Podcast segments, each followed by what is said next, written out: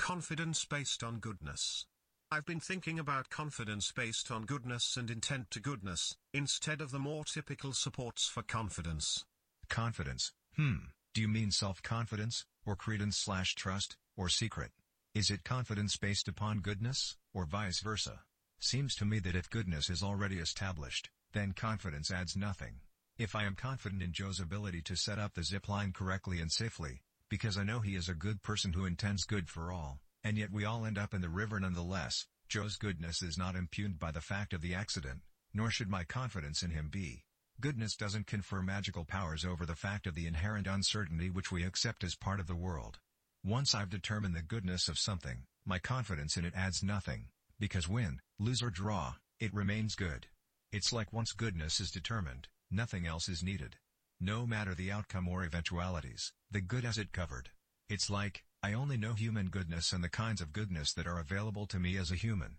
I don't know flawless goodness, because nothing I have ever encountered in the universe is without flaw. Perfect is unavailable to me, it is as conceptually impossible as a fourth primary or the end of natural numbers. Goodness already assumes imperfection. And goodness is the first ordination, my attachment to or desire for any particular outcome cannot take precedence over goodness, and if I say it does, then I have lost both goodness and purpose, which is to lose all meaning. I don't know if any of this is relevant to what you were thinking, but it's what your remark made me think of. I was certainly thinking of self-confidence. A perspective shift which enables feeling more confident based on a different parameter. Thinking of it in the way you laid out with Joe, yes certainly competence and confidence should not be confused, or confidence inappropriately assigned. With good person Joe, on balance, that goodness will, for me, encourage a confidence when compared to non-good person Joe. Here I don't mean bad, but simply someone to whom goodness is not first and foremost, not something they are particularly focused on and strive to be in everything they do. Thus, good Joe would tend to be diligent and thorough and careful and so on. Also, more importantly, good Joe would not take chances, especially where the safety of others is concerned.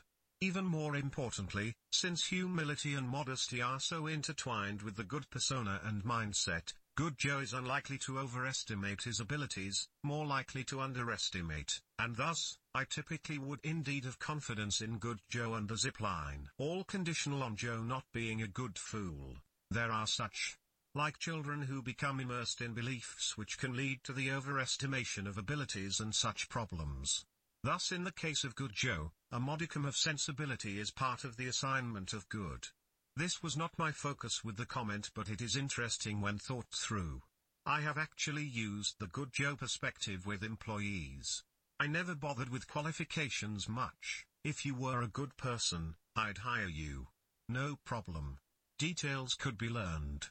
But lol, some good people could also get overwhelmed sometimes, unable to handle the trust placed on them, which really wasn't much and didn't trust themselves to fulfill even the basic requirements on their own. They sometimes, purely via inappropriate imagination, created all sorts of stress for themselves because of extrapolating failure because they did not specifically know what to do. But that's a separate long story.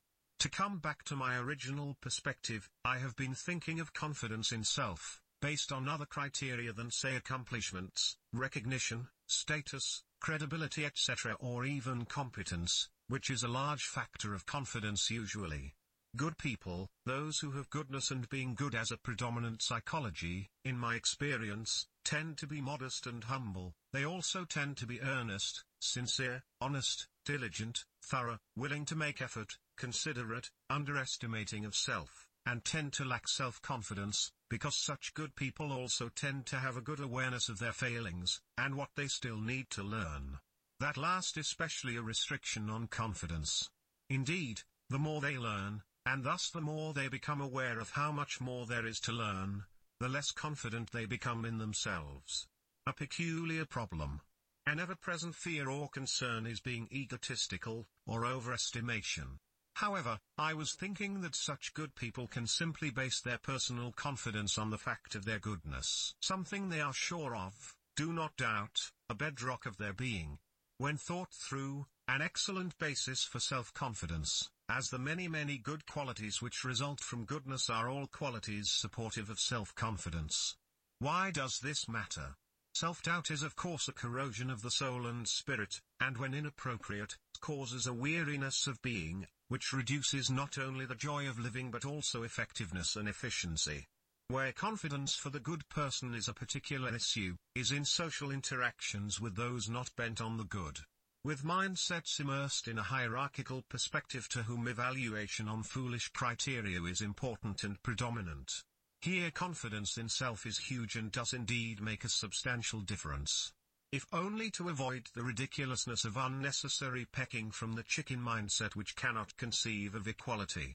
Lack of overt confidence is immediately seized upon as an opportunity to peck and thus cause unnecessary misery, stress or complication.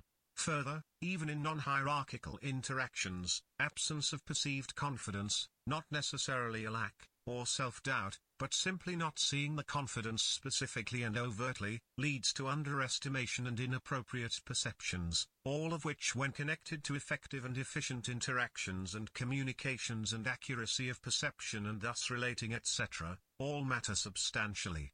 I see no impediment to the good person leveraging the knowing of their goodness into self-confidence and thereby avoiding the problems of being they tend to face as a result of not having such a confidence of self. I'm also not sure why exactly this stays with me. It's been on my mind for a few weeks now. Something is still unresolved, some small aspect of it. And lol, I cannot, just cannot leave the unresolved alone.